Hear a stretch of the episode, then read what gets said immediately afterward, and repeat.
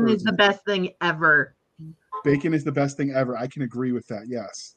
Yes. All right. Hey, are you crazy You know sci-fi? Really good bacon and pineapple pizza. Now, well, you could put bacon on pizza. That'd be acceptable. Pineapples, not so much. But we, we'll deal with the heresy later. Uh, hey, all you crazy sci-fi and fantasy fans! It's time for your daily dose of shenanigans over here at the Blasters and Blades podcast. Just three nerdy veterans geeking out over our science fiction passions and fantastical fantasies.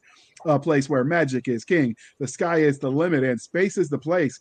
The podcast where we put the fun in dysfunctional. So, without further ado, uh, we'll let our guest, Mr. Daniel Schwaber. I hope I pronounced that right. Uh, Schwabauer. Schwabar. Okay, I wasn't even close. It sounds cooler. Schwaber. Let's go. Yeah, we'll go with we'll go with whichever one I say at the time because I'll mispronounce it a dozen ways a dozen times. But uh, can you please introduce yourself to our viewers and listeners? Yeah, my name is Daniel Schwabauer. I'm a nerd. I love um, science fiction, fantasy. I'm a writer, and I love talking about storytelling. Okay, and uh, we actually next part of the introduction, dear listeners, how we first met them. I actually first met Dan when we were in a story bundle together last year, uh, and so I decided the the great idea that I would interview one inter- author a day for like thirty days because there were thirty of us in that bundle. That was a lot of interviewing, and he was one of them. And we sort of kept in touch. So when he had his new book out, I knew we had to uh, to get him back on and talk nerdy with him. Yes. All right, Doc, we've got a new set of religion questions for him, and we'll see if he passes this time. He did okay last time. Um, I know. Well, let's just point out it has been 99 episodes since we've had him. That's amazing. So that's that's a lot of beers between now and then. That's all the beers on the wall, assuming you, you know, passed out after the first one, you lazy butt. All right, ask away, Doc. Okay. So on to religion. Dune, Last Starfighter, or War Games? Well, given the era, I can't say Dune, though the the modern, the recent uh, film version I, I thought was fantastic. Uh, I got to go with War Games. War Games I watched when it came out. I don't know, eight or nine times in the theater. I just loved that movie. Loved. I was a computer nerd back with my TI 99 4A programming, uh, trying to create games on my own, not knowing what I was doing. And uh, when War Games came out, I was like, yeah, yeah, hacking national systems can't do that, but it sounds fun. So, War Games. Yes. And That if you can, and you sassy should computer, just too. to let you know. It was a fantastic computer. It was. It was. Uh, I mean, I even had the little expansion box with the 128k uh, memory module. It's this Ooh, you fancy. of a laptop. You know. I remember going to uh, math class and they would check your programs because people would try to cheat and program the math formulas as saved uh, whatever, and so they could cheat when they were doing their tests. They still will Oh. do that. Um, I had a teacher though who was like, if you're gonna take the time to program all the formulas in, you deserve it. The question is, if you program all of them, you have to know which one is the right one to use. And That was his point. thing. It doesn't help you if you don't know which one to use. So uh, Honestly, I passed chemistry in high school because I had a little tiny TI computer uh, that that was programmable with BASIC, and I entered all the formulas in from chemistry, and I passed because of it. And I wish I hadn't because I didn't learn a thing. I learned enough to program it to do the chemistry uh, formulas, and then I, when I got to college, I was like, I don't remember anything from chemistry. Honestly, you probably would have remembered anything from chemistry anyways. That's a good point. so because I've tutored those kids who who had like I had an A in honors chemistry and they get to college and they're like, I don't and I'm like, yeah, you've had many sleeps since then, Yeah. or lack of thereof of sleeps, which is worse for your memory. So, um, but yes, no, now you you can't go take like the American Chemistry Society tests with a programmable calculator. However, because I am a chemistry major, well, I have a chemistry degree. You can take this one, and I love this one because you can put data into it, and it gives you your standardized formula, your your range, your, your Wow. standard deviation. So it it it, it converts things. It does a lot that, but it's not programmable. You So- know all the tricks. Yeah. Uh, I do. I was an I was president of the honor society for chemistry. I do. You are a nerd. I there's a, Her there nerding was no the computer. word. Yes, you still are. You're right. Okay, so but on to fantasy, talking about other things that we can nerd out on. Legend, Never Ending Story, or Ladyhawke. I don't know if this is the right answer, but it is the right answer for me. I loved Ladyhawke. Um, Yes. Rutger Hauer, Matthew Broderick, um, and there was something about it. Even when when it came out, and I was in high school, I'm sure I worked in a movie theater for five years. But when when Ladyhawke came out, I remember thinking this movie has way more depth than I expected a movie, a fantasy movie, to have. The the thematic elements and even the concept of you know they they only see each other for a second you know like when the when the sun's going down or up or whatever uh, it just seems like a cruel a wonderfully cruel uh, fate for the villain to to put onto them and uh, it just it had that fairy tale flavor to it and um, yeah i liked it a lot it's cool I, I'm was- going to this was a make you trick- feel old, but I remember watching it the first time, and my dad sat me down and was like, "No, you have to watch this." So, So this was a trick question because all were acceptable answers. I, I enjoyed all the movies. And Doc has a special. What was it? The one that uh, that the Never Ending Story that had the people recreating it at the Dragon Con. You showed me the pictures with the carpet. Y- yes, no, there is somebody who goes around with the tray with the horse head. Yeah, it, it's very it's like the fantasy version of the of the the people who go around as Bruce Wayne's parents who collapse in front of all the Batmans yeah right I totally do that. That's awesome. Why didn't I think of that? because uh, you don't go out in public, and No, that is I- I- for the benefit of the public. Well, that's actually the good news. Is I just found out my bunker's only three rows over from where John Ringo's hiding, so it's a win-win. it's a good line All right, well, Doc. his wife makes great cookies, so you're good. You're in luck. So I Uh, what, did he put claymores? Because if he did, I might not want to knock. Shoot. I'll send him carrier pigeons, and we'll find out. I don't think you want to go in there without warning. I'll let you know when it's safe. All right.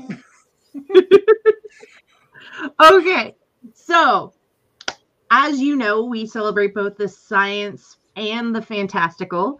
So, which was your first love, though, sci-fi or fantasy? it was science fiction. Um, oddly, I, I uh, spent a summer in Tulsa. My dad was the was an architect, and he's the he was um, he built Crown Center in Kansas City. He was on the team. He was kind of in charge of the construction management, and then he was asked to go do what was the Williams Center in, in Tulsa. And so we lived there, and for me, it was just this hot, miserable experience in a camper for three months. But our, our neighbors had given me a, a bag of books, and it was all of the John Carter of Mars series with other things by Edgar Rice Burroughs. So I, I pull out, you know, a Princess of Mars, and I'm transported. Fifth grade for me was like it was a magical summer, even though it was hot and you know boring in the KOA and this camper.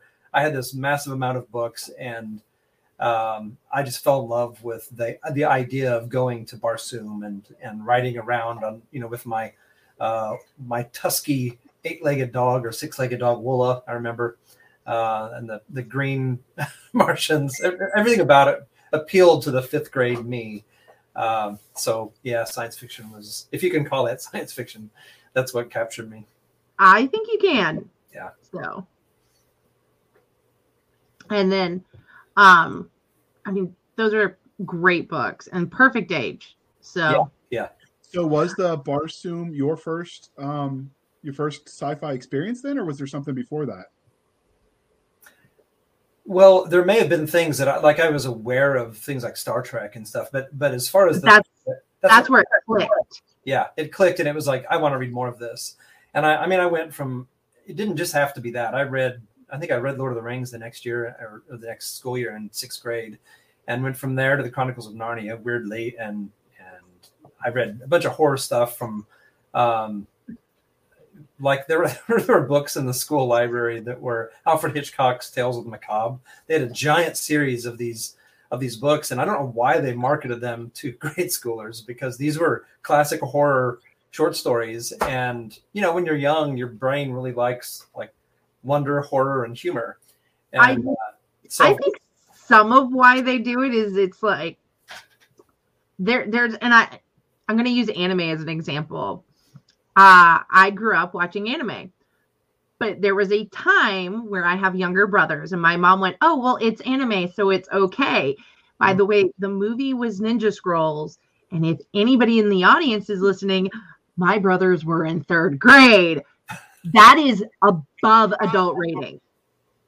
And I'm going, no, mom, no. And she's like, stop being a prude. And because it's a cartoon, so it's going to be safe, right? No, no, no, no. My brothers were distracted. I pulled her in and she goes, Get that out of the machine. And it's the one time she like gave me permission to lie to my brothers. They're like, What happened to the movie? I'm like, VCR ate it. so I think sometimes I remember people go, Oh, it's fantasy. And they then don't quality check it. Yeah. Well, you'd think a school librarian would have a little more. I mean, they have the whole series of these things, and I'm not saying they were bad. I really liked them. It's just, you know, I, I look back and I go, what was I thinking when I was in fifth grade, reading all these macabre things? I, but I read the whole series of them, and there was there's a I think I just hope some of it's above our head. Like if you've ever gone back and watched The Nanny, which I did one summer, and I'm like, Mom, why did you watch this with us? She's like, it, you didn't understand. It went right above your head. that's probably what happened. I remember some There's of the the- stories. I've gone back and read some of it, and I think this should have given me nightmares, and it didn't. I just I must have not really gotten how horrific it was. Well, there's the jokes that are in there for the kids, just like with Popeye, and then there's the stuff that's underhanded that's that's there for the grown folk who have to suffer through it multiple times. Yeah. So I don't know Um, what you're talking about. I just ignore it. I do chemistry. No, I know. I just nod along appropriately and covertly read a book. While My kids child- like. Watched Frozen so many times while I was getting my chemistry degree. I knew every episode line of Frozen just because it was in the back of my head. And I'd never actually seen the movie. So you didn't let it go. I haven't yet. All right, so That's I like that. I, I do what I can. Try the veal. Tip your waitress. I'll be here all week. Uh, so what is it you what is it you love about speculative fiction as a genre? Well, uh, I would say that it is. It, it's this. It gives you the ability to work with complex ideas, and and probably the thing that gets me the most is that you can be hopeful, and you can be honest at the same time. And I know you can do that in other genres, but um, with science fiction, with fantasy, you can be you can very be very bleak about humans, and at the same time, like pull back on the bleakness and show you can you in getting across like the their wonder genres, right? But things are better than we expect them to be, in spite of the army of orcs, in spite of you know the the horrors of uh, the, the the villain might be forming in his dungeon or whatever. There's still this sense of things are going to turn out. They're like the the famous line from Samwise in Lord of the Rings. You know, there's got to be uh, there, there's still something worth fighting for. It's that that juxtaposition of hopeful and honest um, that that I really like, and um, yeah, I think I think you can say things that are pretty profound about human beings without lying. Okay. That's a different answer than we've gotten before, but I like it. So, how did your love of speculative fiction as a genre, and you talked about reading it as a kid and then sort of getting hooked, how did that translate into or transition into you writing stories in that space? Well, I I knew I wanted to be a writer going back to grade school. I had a fantastic um, sixth grade teacher who just encouraged me, and that she kind of made me believe I could be a writer. But uh, so I did. I went. It was the only thing I loved, and so I went that direction. And when I went into college, I was like, I don't really care about anything else, so I'll study English. And uh, I went to KU, Kansas University, for eight years, and I had the great, great fortune of stumbling on a class by Jim Gunn, uh, Nebula and Hugo award-winning science fiction writer who taught there in spite of the fact that it seemed the faculty hated his guts and like they all despised science fiction at the time. I don't, I'm I'm guessing a lot of colleges have a different perspective on it now, but back then it was the armpit genre. And he was a genius. And even though I disagreed with him about a lot of things, he was he was um, he was so knowledgeable and so I won't say encouraging, but he he pointed me in the direction of story and no one else did. Everyone else looked at they had kind of a superficial view of storytelling, and they they they only focused on word photography, on looking at the text and making the sentences pretty. And what I was fascinated with was how do you tell a story that makes people get lost in the world, makes them love the characters, makes where you, you put it down and you're crying because you go, I can never go back to Middle Earth, you know? Yeah. Um, how do you do that? And Jim Gunn didn't quite tell me, but he showed me where to go. Like he pointed me in the, that direction.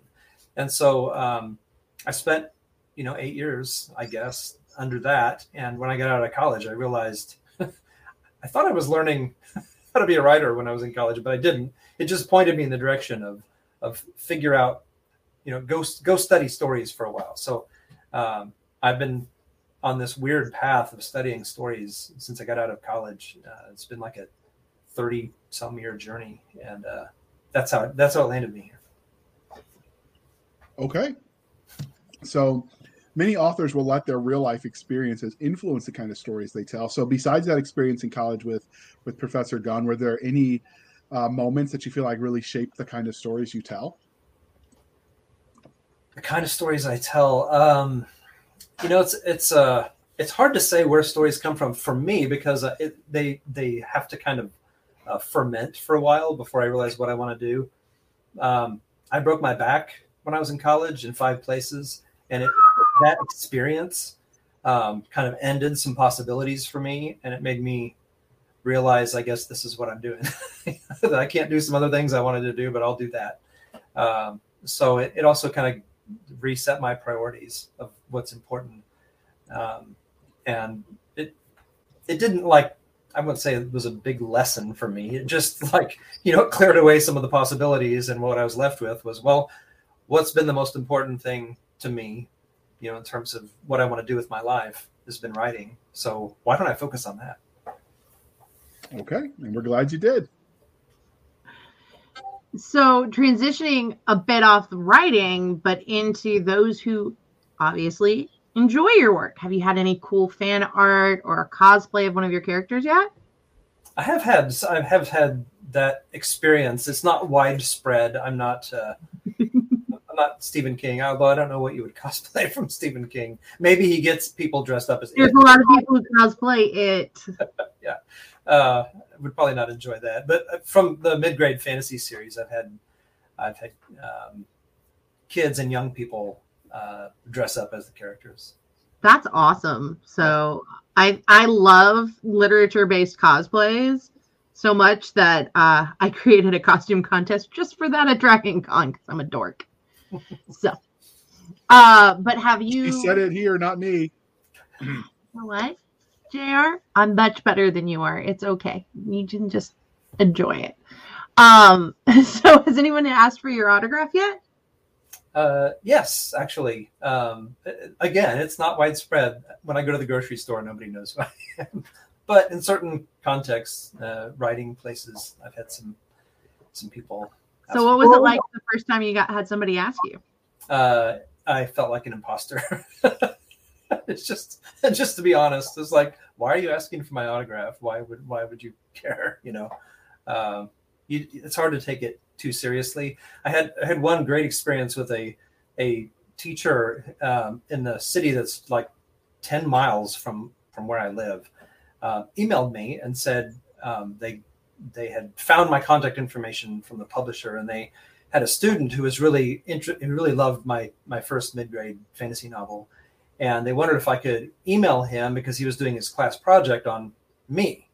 Which Oh. anything like that happened, and I was like, I said, and, and she said it's his birthday on Friday. If you could email him on this was like the next day, and I said, my wife would have to get out.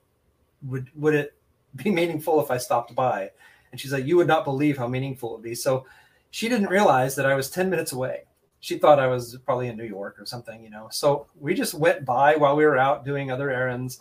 We walk in, and this kid had a poster, like one of those big poster board things with my with a picture from the website and the book and all these things from the characters and and it, was cool but it was endear it was endearing and heartwarming because the entire class knew how much this meant to this kid so they had all been quiet about it and they were having a party a birthday party on his behalf and Oh. when i walked in with my wife his face just lit up and it, it's like a like he doesn't know me. He just loved the book. You know, Yeah. so like he had this connection. It wasn't like I did any great thing. I just wrote a book and he happened to love it. And and so I mean he we were there for like half an hour and he's just like super excited. And we walked out, and I'll never forget this. My wife said to me, Now I know why you're doing this. And I said, Now I know why I'm doing this. No, but I mean that's really awesome, and that teacher is amazing because uh, you you can find connection in the books, and they can show you aspects of yourself, particularly when you're young. Yeah. So uh, that's an amazing experience, though. I I think that's probably one of my all time favorite stories. So one of been one of my favorite stories from the years I've been doing this. so have you spotted someone reading one of your books in the wild? I have experienced that too. It's been a little weird just walking along and like, that's my book. okay. I mean, I've never I would feel very awkward going up and approaching someone about that. Like I've never done that. But it's almost like I like I do a double take and like, is that really what I thought? That's awesome though. Um so do you have a funniest fan interaction? I think that's probably the most heartwarming fan interaction ever. there was another kid that came up to me and started reciting the opening um, Ooh. Uh, it's Tamir's prophecies from the beginning of, of Runt the Brave. He had memorized it and he just Oh, started wow. reciting it to me.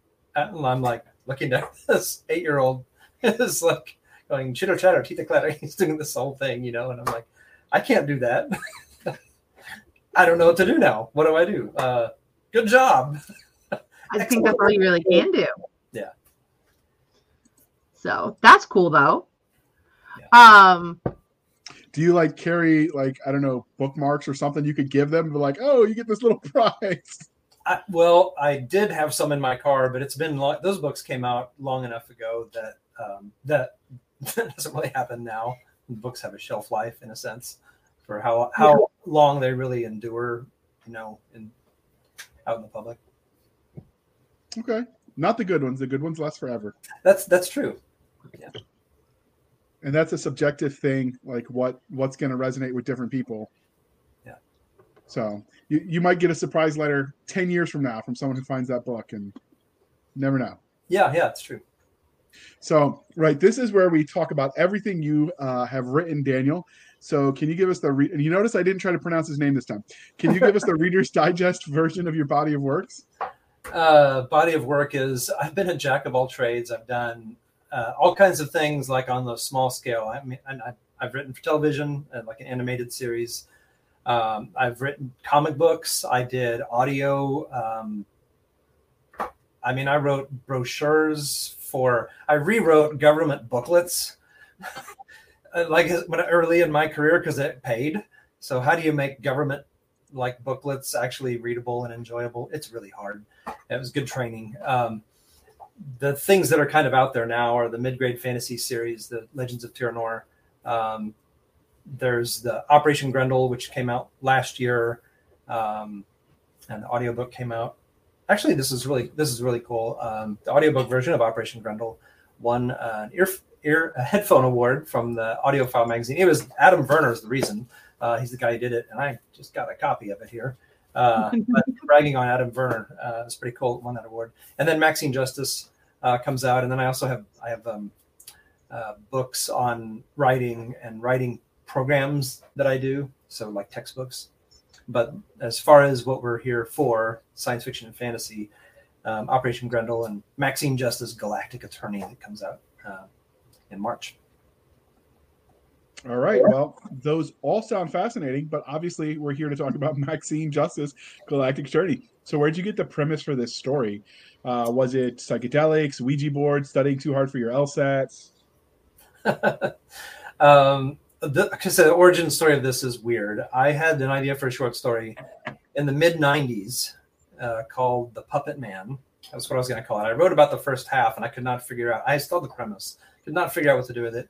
And then um, somewhere around 2018 or late 2017, my daughter, uh, who is, you know, we're empty nesters, she's grown out of college. she comes over and we're talking, and I'm I'm telling her about this story idea, and she gives me the feedback I need. She says, "Well, why would the main character be a guy? Why wouldn't it wouldn't it make more sense for it to be a woman?" And, and this may sound terrible that it didn't occur to me that it could be a woman, uh, but I had the idea cemented. Sometimes I think ideas are like cement. They the, the longer they sit, the harder they get, the less Yeah. flexible they are. You know, so you don't even think outside the box at all because you can't. It takes someone else to come in and kind of break it up and go, um, "Why are you doing it that way?" And as soon as she said that, as soon as she said, "No, why wouldn't the main character be a woman? It would affect the, a woman differently." The plot. I went, "You're right." And then it was like the whole thing unfolded. My previous idea, everything dissolved except for the premise, and I saw it for the story that it could be, in a sense. I mean, it took tons of work, but um, that's what was behind it. Twenty some years of just me going, I don't know what to do with this idea. And one one offhand remark from my daughter is like, "That was the insight I needed." So if you want to reach out to him to throw all of your ideas at his daughter, he will charge you hundred dollars an hour, but he will solve your story problems. Boy, she would Um, love that. hundred dollars an hour? Yeah, who wouldn't? I mean, we could probably work it out where we would just split it. You know, um, You know, as you do, find your sweet and that. we're gonna tell her it was twenty. Okay. Damn. 100. I mean, you know, raising kids ain't cheap. He should got to pay it back. I got that's right. Don't remind me. Oh, All right. So uh, before we dig into the story itself, let's take a minute and look at this glorious cover. So, uh, how did this? And it's bright. It sticks out. It really does pop on the screen. So, how did you come up with the this cover image? Like, what's the story point of this? Well, uh, all of the credit for this goes to Kirk DouPonce. Uh, he's the cover designer that um, Enclave got, the publisher got to do the cover. And I, I have to say some great things about Enclave too. They're so good to work with from an author's perspective to work with a publisher. Uh, one of the things they did for both of my novels that I've done with them um, is they've given me not like input, this is what it needs to look like, but they give this um, document that like pulls ideas out of you, things that you imagine, possible images, and it's really it's not just for the author, it's for it's for Kirk too when he's doing the design. I like to give him ideas, but um, Kirk actually read the book, which is not necessarily normal for for a cover designer, right? I mean, they can't afford to take the time to read a book most of the time, but Kirk did that, and uh, so I'm grateful because he captured not just I mean I gave him this document with all my thoughts in it, um, but he, he also captured something about it that I really like, like the the vibe of the book. I think is in the cover. So that's the story behind it. It's it has really has nothing to do with me. It's it's Kirk's genius. that's awesome, though. Uh, so before we go on, we are going to insert a commercial. As JR likes to say, we're going to shill. Except this time, we're just going to shill for the readers because I like them today. so Space, a tycoon's playground. From a monastery on the moon to a solar shade large enough to cool the Earth, the dreams of a handful of trillionaires dictate the future of humanity. Outside the reach of earthly law, the four horsemen do exactly as they please. Earth is not amused, and an international team is sent to neutralize the most dangerous project in human history. But nothing is quite that simple when rich men control the sky. Rich Man's Sky by Wil McCarthy and BaenBooks.com. okay, right. and we're back. JR, it's my turn to do it. Don't make All me right, don't make right. me knife you. I will send you pineapple pizza to your house. You don't know where I live. Wait a minute. Shit, you do. All right. Dude, where you live. I know all the details, and I'll make your mom make you, and your mom will make you eat it. You know, it's really cheating when you pull the I'm going to call your mom card. I don't have to call her. She calls me. She likes me better than you. The sad part, Daniel, is it's true. My mom likes her better. It's okay. Get used to it. Welcome to my world. My mom likes everybody better. Are you going to ask the next question, Doc? It's yours, or are you still going to giggle? I'm going to giggle at your misery. Okay, just make it. So, you know, moving into the book itself, um, what would your 30 second elevator pitch be for this? this one's really hard. I've had uh, easy ones in the past. Maxine, well, you had two years, twenty years of it incubating. Uh, yeah, I know. You, I don't think it would be easy, right? Um, no. It it's basically a, an alien invasion story, but instead of it being a violent invasion, it's a corporate takeover of, of Earth by aliens, which means they have to get us to agree to the corporate takeover. Um, and Maxine Justice is the hero that we deserve, not the hero we need. So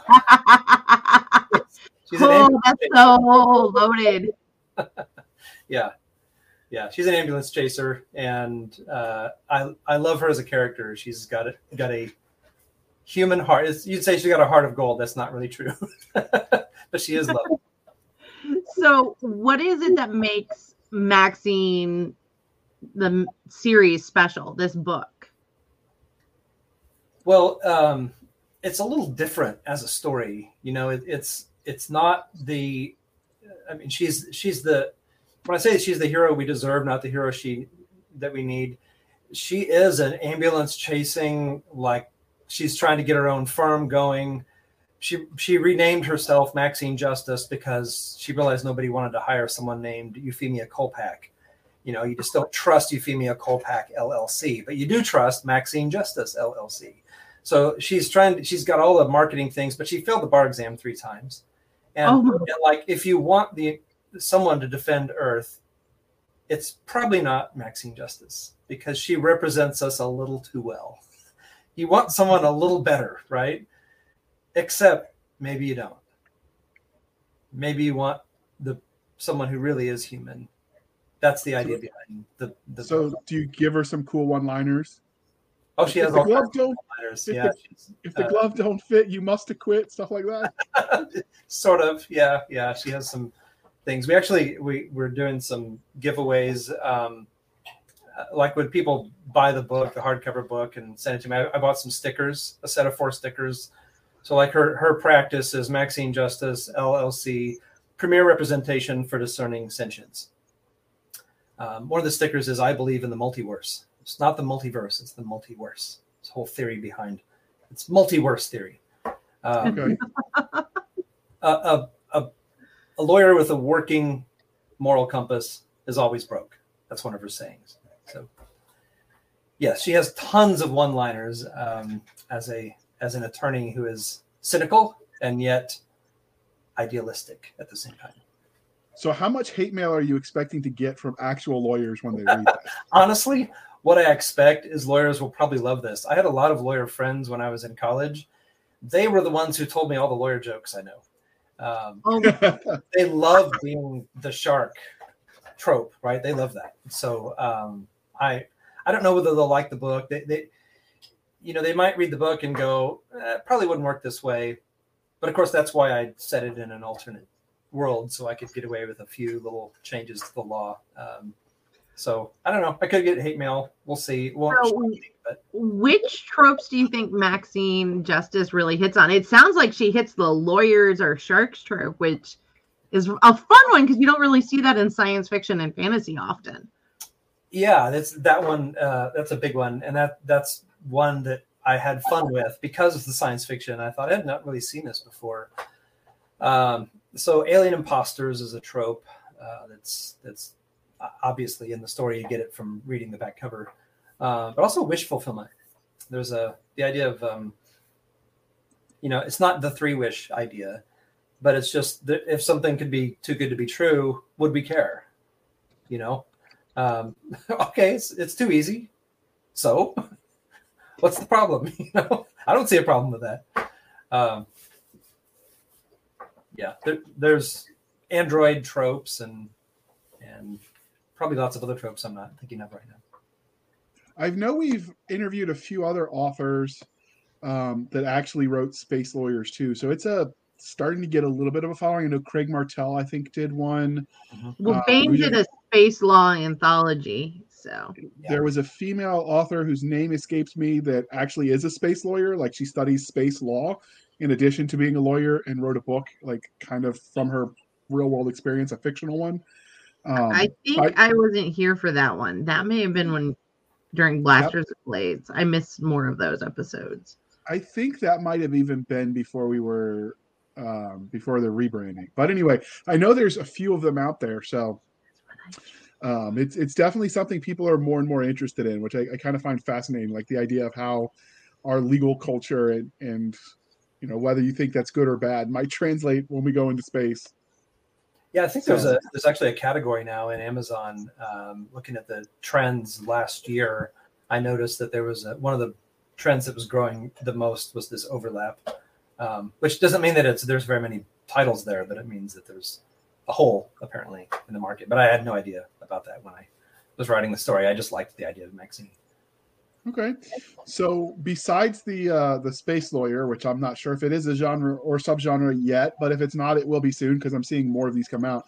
Are there any other genres uh, that you feel like this story fits into? Well, it's sort of alien invasion. It's sort of courtroom drama, uh, legal thriller, but it's also highly satirical. So humorous science fiction. I mean, I'm not Douglas Adams, but I, one way I pitched this to my agent was if um, John Grisham outlined a novel and gave it to Terry Pratchett to write, but Terry Pratchett, you know, only had like a day to do it, and C.S. Lewis was standing over like in the corner drinking too much sherry and making snarky comments. What you would get would be Maxine Justice, Galactic Attorney. That sounds like a great way to write a book. That's the only way I knew how to write this one. And I came up with that after I was done writing it. I went, how do I describe this? And I came up with that. And so far, when I've told people that, they the reactions are very, they're varied. very I think it sounds amazing. Yes, but you like anything, and he had you at the mention of sherry. So I don't like anything, and I really don't drink much sherry. You drink anything alcoholic. Let's be fair. I have standards. I do not drink Montezuma Blue. I do not drink Budweiser. I do not drink Miller. I really don't drink Budweiser. It's piss water. I have standards to, and the discipline to enforce them, unlike you. I, I used to drink the Miller and Bud because it was cheap when I was in college, and I had an epiphany a couple years ago. I'm like, I'm not drinking to get pissed drunk anymore. I'm gonna drink stuff that actually tastes good, and that's when I found all the different microbreweries that are out there with with all the unique blends but I have standards now. So there. So hmm. um, now we're gonna you hush talk. Learn them the hard way. Aren't all the best lessons in life learned that way? But that's why uh, we don't let you show your face. This is where we we mentioned if there are any alcoholics listening and you know a, a beverage company that would want to sponsor us, send them our way. We're going to use the product anyway, so why not get paid? Uh, but now, alcoholics. I do too. So now onto the story itself. Why don't you tell us a little bit about your main character, Maxine Justice, that you haven't told us already? Because you've given us sort of like the thirty thousand feet view of what she is, but what can you tell her that us about her that makes her unique in the crowd of sci-fi? Well, Maxine is very intent about. She really believes that she can make a difference. So that's maybe one of the unique things about her, from at least from my perspective as a as a writer, in, the, in terms of the characters that I like to create, she's different from me because she's idealistic. She wants to help people. She's working in a system that uses literally uses robots as judges. And how do you, as as this person who wants to help people who are downtrodden, uh, but also get rich, how do you jam those two things into a personality and have them make sense? How do you live a fulfilling life? Um, one of the things I learned with having a lot of friends in law school was that lawyers often don't make very much money, especially out of law school. Uh, it seems like the you know ones that succeed succeed well. You know they they have a, a decent income, but there's enough lawyers. The market's kind of oversaturated with them. Um, that the the starting salary and sometimes the salary after 10 or 15 years isn't really that great and that to me seems like fodder for for a story because there's that that uh, possibility for temptation for um, you know someone coming along and saying here's an easy way to get both things that you want so that's where maxine is maxine is uh, is idealistic and and stuck at the same time okay that's Okay. So, were there any uh, secondary characters that were especially memorable to you in this uh, in this story? There, there is a secondary character. It ends up being kind of the mentor character, who walked into the first chapter, um, basically in my pre-writing, like right before I started writing. Is his name is Pastoroid Singh. He is a uh, theropod counseling bot. And uh, in, in this story, there are different denominations of theropods. So there's you know pastoroids and and rabots and um, and imams and uh, padres. There there are all kinds that are programmed with whatever your particular faith and belief system has you know is, and they will counsel you from that perspective. In, in this world, humans have offloaded the things that you would think would be the least likely to be offloaded, the least algorithmic, the least equational. Humans have said, yeah, let's give those things to robots. Like, let's make them judges and and uh, therapists. So that's scary. Pastoroid Singh, I thought was going to be a sort of a throwaway character as this annoying pastor character, and, and I thought it could be fun for her to be stuck with him because the judge is mad at her and he orders her into therapy, right? You know, doesn't like her behavior, so go see this therapist. And then he ends up being this character that just grows and grows as the novel goes on. And uh, I've had some of the beta readers told me I wish I could spend, um, wish I could spend like in my life, spend time in counseling sessions with Pastoroid Singh.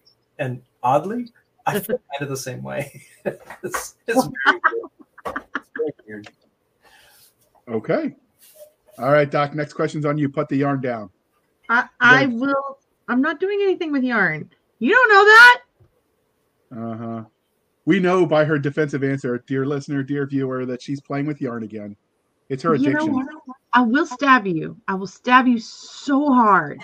She stabs the yarn so she doesn't stab me. It's the way it works. That's a rumor. Not there is no scientific proof. So, uh, do you have any bad guys in this story though? Uh, oh yeah, yeah. There's uh, there's the aliens, obviously, who are mixed, um, and there's humans because uh, the story to me wouldn't be complete if I said you know humans good guys and aliens bad guys. One of the problems with having a corporate takeover is is you know we're part of the problem, right? So if we're part of the problem and we're agreeing to this, then we have to be part of the problem, right? We've got to have humans who are representing different fields from medicine. I mean, the, the premise of the story is that the aliens hire Maxine to represent them at the UN because they have this proposal to cure all natural flaws in humanity for 30% of our gold reserves. And so the idea is that if that were to really happen, there would be a lot of people wanting that not to happen. The medical industry, for instance, would not want that to happen, right? Um, so we have plenty of opportunities for humans to act badly and uh, try to take out Maxine. Okay. So, if your characters met you in a dark alley, how do you think you'd fare if they knew who you were? I love this question. this is that's so it really depends on the story, right? Maxine, I I honestly think Maxine would probably walk up and slap me and then offer to buy me a drink.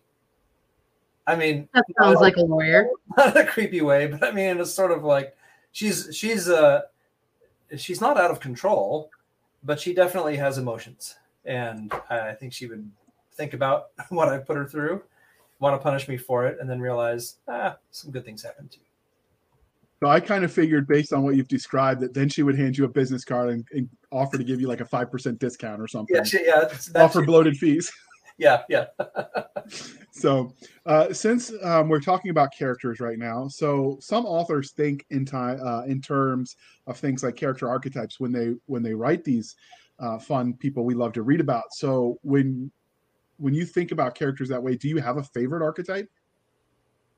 Yeah, I mean, I really like the trickster archetypes. Um, I don't, I'll, I don't typically write from archetypes where I where I like go through and I say I need this type and this type and this type. But when I'm looking at a story arc, I will sometimes say what sort of characters fit this, and that actually this is probably the first time that I I thought trickster really might work here. Um, so it's it's weird to make the lawyer a trickster, isn't it? A little bit.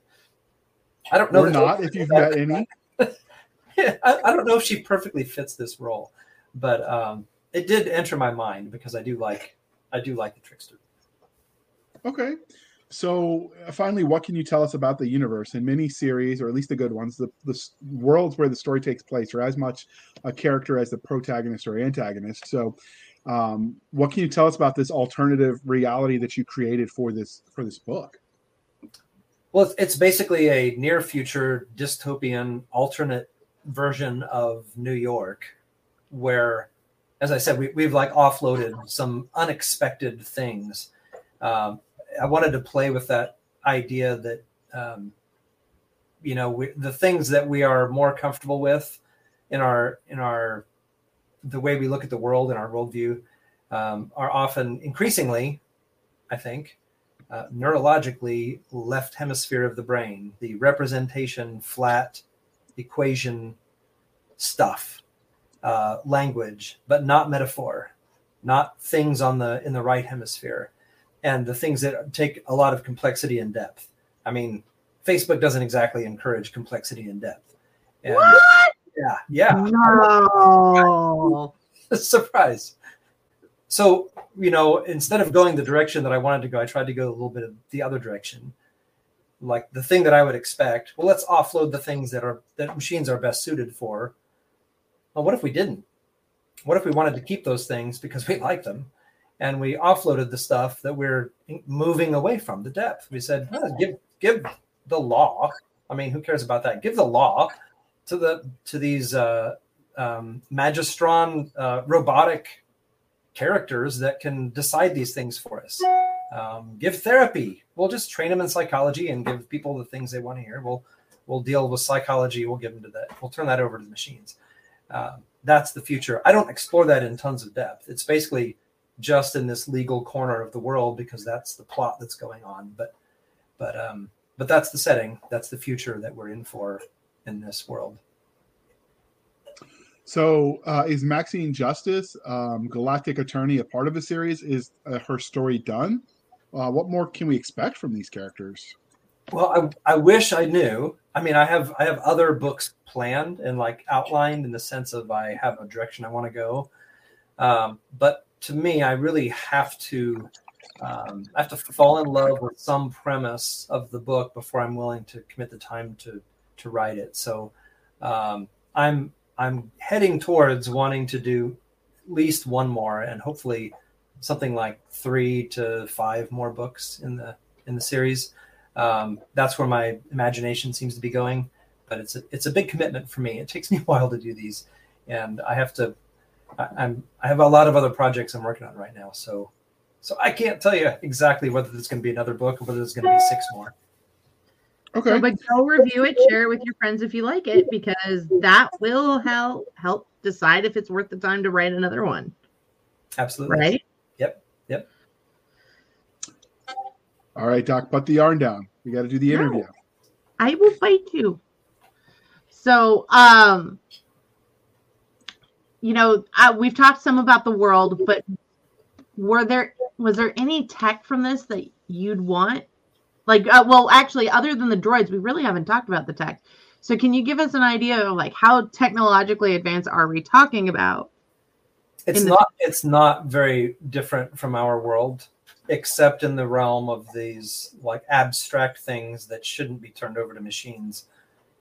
But but but if there's one thing that would appeal to me weirdly, if I had a counselor sing, I would I'm not really go to a psychologist. I, maybe I need to, uh, probably I need to, but if I had a counselor sing, I would probably talk his ear off all the time because you know he has to listen, right?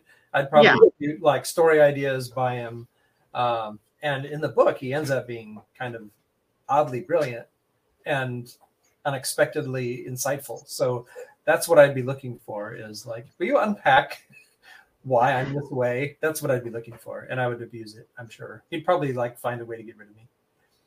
So, how would you abuse it? I, I'd, I'd be like all the time. I'd be I'd be signing up for the sessions. Please tell me what I'm doing wrong. Uh, I think that's kind of what therapists seem to like to do. I don't know. Um, that would involve my. That could that would probably be the problem. so, how about the aliens? How did you go about designing these aliens? Did you were you inspired by uh, late night TV? Um, bad takeout? like, oh, like, do you let nature inspire you? Uh, honestly, a lot of time. We usually I do a ton of pre-writing and and whatever. And with this particular book, the aliens in this story, the way they walked into my imagination, um, I just knew that I was dealing with lawyers, but they were extraterrestrial lawyers, and so there was this personality to them that um, they are sort of weirdly literal. They're they're fluent, but they they get things wrong with the English language and with their perception of humans. So even though they're really smart and they're really devious, uh, they're also kind of funny. I mean, it, it is a satire, um, but no, I mean the driving thing all the way through. I, I think it works, and I can't explain why. Even as a writing teacher, I couldn't tell you why I think this works. I mostly went with, well, what would an alien lawyer do? and it just sort of like bubbled out of me. Um, that's how I, I guess I see lawyers and how I see aliens, maybe. But do they wear cool wigs like the British lawyers, the barristers? no, they don't. They wear earth suits. It's like earth suits. You look at them and you think they're humans. They're not wearing spacesuits. They're wearing earth suits. You think they're they're humans, but they're they claim that they're really there's something else inside there, and they just kind of have put on this outer shell. Okay. Do you play with any of the tech like with the aliens would have had, or do you sort of keep that in the background as like the overarching plot device that you don't actually get to look at? You get to see glimpses of the tech because uh, uh, they do actually have power. They do have, you know, an advanced civilization, so you get to see glimpses of it. But there's no, um, it's not like Star Trek where you're like, watching them pull out a tricorder and scan things or something. It's just once it's in a while you get hints. You get hints. There's something else going on here. So, because they're wearing Earth suits, presumably making them look palatable to humans, do you describe what they look like outside of those suits? Yeah, yeah. I mean, like they, they, they. Uh, Dr. Irenaeus is the chief alien, and most of the descriptions are slightly comical because they're they're wearing Earth suits, but they're not wearing them well. Okay. So, so their their their movements are a little unnatural. All of their all of their movements, they're they're going for human, and they're getting uncanny valley. Okay. So if you if you take this story and you and you're able to justify and get passionate about more in this universe, are you going to dive into that technology, like maybe take Maxine off Earth, or are you going to still keep it on the planet? Yeah, uh, that depends. I have different ideas for different books, uh, and we'll see. I, I, suspect that no matter what I outline, um, it will all change if I write another book. I'll end up, so, end up with like stuck going a different direction. Not stuck, but like going a different direction with book two will like make other things make sense, but also take some options off the table. So, are you thinking if you wrote it, it would be episodic, or would it be linear storytelling? This almost seems geared for episodic yeah, it's it's more episodic, but I, but my intention would be to have a not that it would be anything like Harry Potter, but they're an overall story arc with you know individual arcs for each book. So you could come to any one of them, you know, read it, put it down, whatever. You wouldn't get the full arc, but you'd get enough that it wouldn't be dissatisfying. Would be the idea. Okay, so uh, clearly we are winding down this uh, this episode. Um, but before we wrap this up, was there anything about Maxine Justice Galactic Attorney that we didn't ask that you wanted to tell us about before we we close? Um, well, I mean, from a uh, sorry, but from a marketing standpoint, this is actually coming out on audio the same day that the book is releasing. So Oasis oh, Audio is doing that, doing a a production of this, and the date it releases in hardcover, it'll be out on audio too. So we didn't really get to that, but that's I'm I'm kind of jazzed about that. No, that's who's- super exciting. Who's the narrator? I do not know yet. I've been told that it's someone with a lot of uh, energy. so I, don't know. Okay. I think they're waiting to see like how it turns out or whatever. So I'm assu- I would assume with a female main character that it'll be a female narrator. Yes, yeah, definitely. Okay. So uh, before we let you go, dear listener, uh, we'd like to remind you as we harken back to our, our founding as the Sci Fi Shenanigans that uh, please be kind and speak your mind on the reviewing platforms. Your reviews help the right readers find the right books. So, so do the things, people. And if you don't have an account on Amazon, or is this a wide book or is this just on Amazon? Uh, no, it's wide. It should be everywhere. So if you if you buy it on Barnes and Nobles or or any of the other sites, I'm sure there are others out there. Be sure to review it there too. If you can't review it there, write a blog and write the post there. Just review it in all the places, and he will he will love you forever. I will. Or- Uh, but uh, all right, so review the books, people. It's it's your duty as a reader. Now, uh, Dan, should they want to sta stalk you, as readers often do, how can they find you on the interwebs? Uh, well, my, you can find almost everything by going to my website, which is um, Dan Schwabauer, S C H W A B A U E R dot com. Okay, and uh, if you look at the screen, he's even got it up there. I made it so it's big so you can see it, people. Um, but he spelled it for you. It'll all be in the show notes. So if you're listening and not watching, just expand the show notes and you can see it. You can find us on Twitter at twitter.com backslash SF underscore fantasy underscore show, Sierra Foxtrot underscore fantasy underscore show. You can email the show at blasters and blades podcast at gmail.com. That is blasters and blades podcast at gmail.com send all hate mail to Doc Seska at blastersandbladespodcast.com. Uh, she loves to get those letters. Uh, you can find us on Facebook where all the shenanigans happen. And feed Right. my soul. Feed her soul. She doesn't have a soul. Uh, www.facebook.com backslash groups backslash blasters and blades podcast. Again, backslash groups backslash blasters and blades podcast. Be sure to comment on all the episodes as we post them, share funny sci fi memes. Uh, you can talk about why pineapple on pizza is a heresy. Tell Doc she is wrong about all the other things. pictures of pineapple on pizza.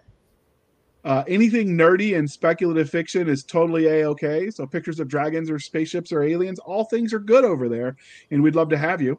Uh, you can join our uh, and follow us on our website at anchor.fm backslash blasters tack and tack blades, anchor.fm backslash blasters dash and dash blades, where you can also support us for as little as 99 cents a month. It functions much like a Patreon model and helps us keep the lights on. The uh, overhead for a podcast isn't cheap.